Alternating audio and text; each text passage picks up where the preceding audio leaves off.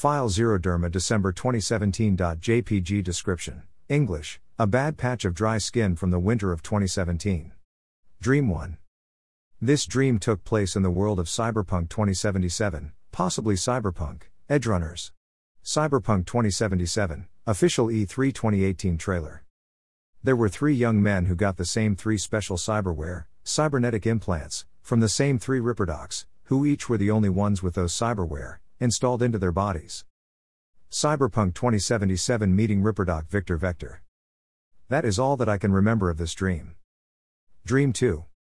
This dream took place during the day at a fictional multi-purpose group of connected buildings. One of the buildings was a fictional version of the BP library, and I assume I was there working at first. At some point, I left work to walk and talk with my female co-worker JB outside the multi-purpose buildings along the sidewalks, catwalks, courtyards. JB and I walked and talked, which was nice, but I am not sure if we had to return to work or not. While walking and talking, JB noticed how dry and ugly my legs and feet were, and we stopped to talk and joke about this. Something about my dry skin was bad enough that JB sent me to a nearby men's bathroom to do something about it. When I opened the bathroom door, some men with medium color skin who could speak Spanish were remodeling the bathroom, so I could not do whatever it was that JB wanted me to do. I walked out of the bathroom and JB and I sat on a nearby grassy mound near one of the buildings.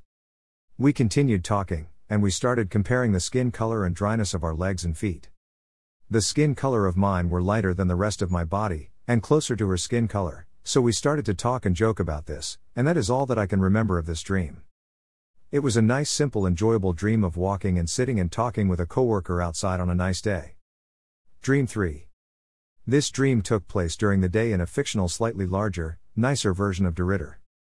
In the dream, I was trying to get a job with the BP school board, and I was given a school bus that I was supposed to decorate. Maybe they were going to hire whoever decorated their school bus the best or something, but I am not sure. Maybe they gave me a school bus driver job.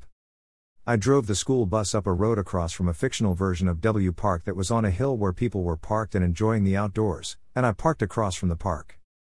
I started trying to decorate the school bus there, but I woke up. The end. John Jr.